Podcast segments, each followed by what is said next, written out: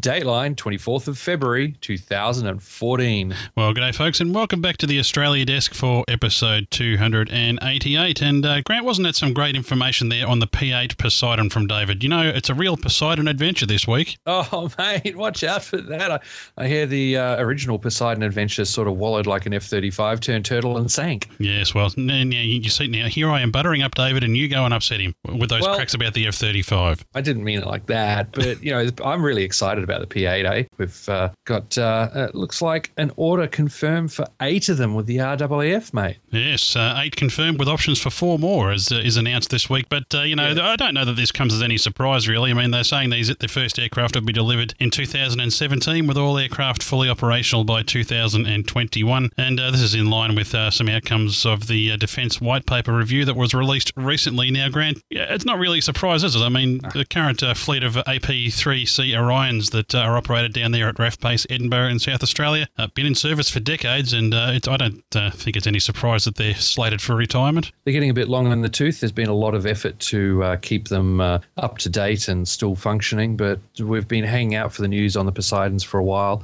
It's great that they've confirmed eight and also added the four options. That was a bit of news to me. Uh, but the big news for me, though, is over the last few years, it's been on again, off again about the um, high altitude, long endurance UAVs. Uh, there's a chance we may actually get seven of them, and the Triton is looking pretty good for that. Uh, what more can one say? But BAMS baby, broad area maritime surveillance. Yeah, well, I mean, you know, I think that uh, is a really logical choice for Australia anyway, with such large borders, particularly to our north and I guess our northwest, uh, that need watching over for various and sundry reasons. And uh, I think this is a really good solution for the Royal Australian Air Force and for the country in general. So hopefully they, uh, you know, from my point of view, and this this will make all people that listen to and produce the UAV Digest podcast happy. Uh, I think it's a great idea. I, I tend to agree, mate. Uh, but the actual number of UAVs that we get depends on how many P8s. Uh, the more P8s we get, the fewer UAVs we get. But uh, yeah, the, the Triton and BAMS they really are designed to integrate with the P8 Poseidon. So uh, it, it, just makes sense to get them. It really does. Uh, yeah, as you said, our geography,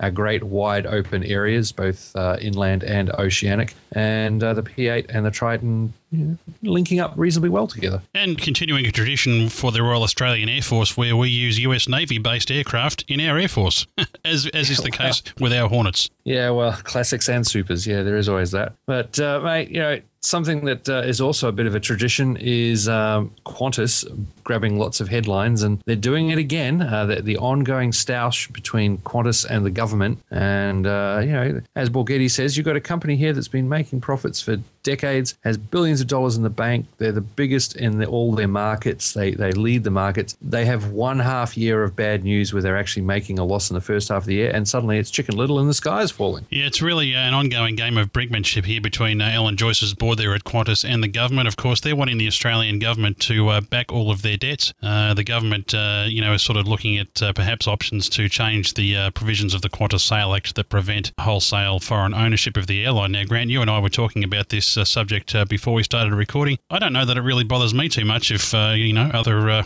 foreign companies come in and buy big shares in Qantas. I mean, you know, Virgin Airways is set up that way here in Australia, and no one bats an eyelid at that. Yeah, well, that's because that's the domestic side of Virgin Airways that is uh, almost 100% foreign owned if it wanted to be. Uh, it can be, like Tiger Air is, uh, but the Virgin International is owned as a separate holding company. So uh, that would that has the limitation of, I believe it is 49% foreign controlled. So if you're an international flag carrier on behalf of Australia, you cannot be foreign controlled. So, in the interest of Qantas and the Qantas Sale Act, I say separate with a large brick wall international from domestic. That way, domestic can be 100% owned by a foreign, and international can get all the government support it wants because, you know, okay, well, except for uh, Singapore and New Zealand and Virgin's international arm, it's not really that much of a problem.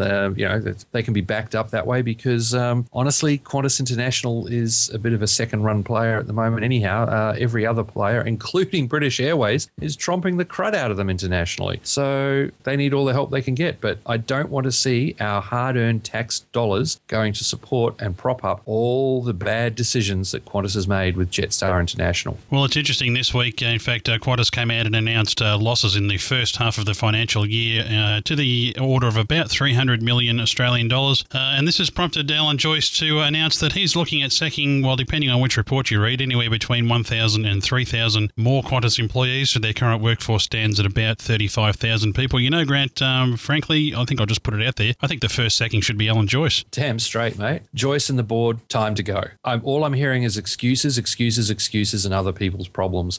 Yeah, I'm really unimpressed with their ability to manage. Uh, they have an over dominating focus on the bottom line and they do things just to save money and they don't look at the big picture and basically they're just destroying Qantas. For the last 10 years, Qantas has been on the way down and these guys have just been pushing it harder and harder and harder. And yeah, I think you're right, mate. Bye bye, Joyce. Well, speaking of pieces of uh, Qantas that we can say bye bye to, Grant, uh, I guess we can say bye bye to the last 737 400 series in the Qantas fleet. Yeah, well, it certainly looks like that. Uh, the 737 400 VH Tango Juliet Sierra, one of the uh, last of the Australian Airlines aircraft, has uh, retired. And uh, were you able to tell what it's going to do next? I'm not exactly sure, Grant. I know a number of uh, these aircraft have uh, made their way uh, back to the US to the the famous Boneyard, and I guess this one will probably end up going there too. Uh, Tango Juliet Sierra's last flight was from Canberra to Melbourne as Qantas Flight 819er, and uh, yeah, uh, Tango Juliet Sierra was the last Australian Airlines ordered aircraft. That is true. The fact the last 737-400 to be delivered in Australian Airlines colours, and for those of you who've missed many of our reports in the past, Australian Airlines, of course, if you're not familiar, was a domestic Australian carrier that was uh, basically folded up into Qantas in April of 1994. And that's why, if you look at the uh, tail code of this aircraft, it's a 737 476, not a 737 438, which it would have been had it been ordered in Qantas colours. There I go again, Grant.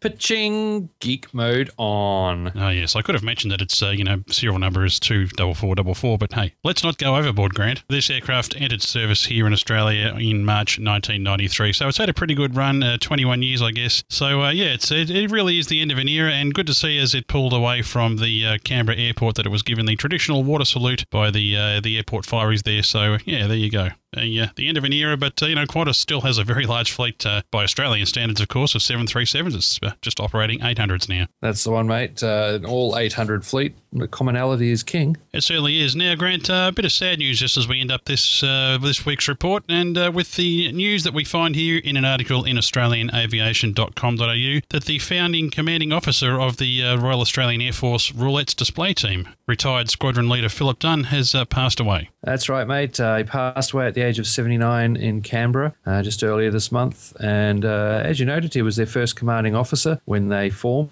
back with the Macchi MB326, the uh, two seat inline tandem jet trainer that we used to run before the Pilatus PC9. So uh, he got the team up and running after it was uh, it grew out of the Red Sails and the Telstars, uh, our first ever uh, aerobatic teams, which were which were flying the Vampires in the 1960s. And uh, you know, it harks back to fonder memories of the Roulettes. I've said it before and I'll say it again. They were a much more spectacular team when they were flying those Macchi jets. As cool an aircraft as the PC9 is, if they had a, a Roulettes team made up of our current training aircraft in the uh, Hawk 127s, I think it would be a much more spectacular team, don't you think, Grant? I mean, if it's good enough for the uh, RAF, it's good enough for us. Yeah, well, it'd have a little bit more punch, wouldn't it? That's for sure. But uh, it's not what we're doing our primary training on. And uh, really, the, the, the Macchi was replaced by the, uh, the PC9. But in a way, it was split into two. So you had the PC9 and the Hawk for doing a bit more than what the Macchi could do. So, yeah, I, would just like to see a bunch of F 18s doing it, eh, honestly, uh, like we do occasionally at Avalon Air Show when uh, the RAF brings out their four ship uh, aerobatic display with the uh, F 18s.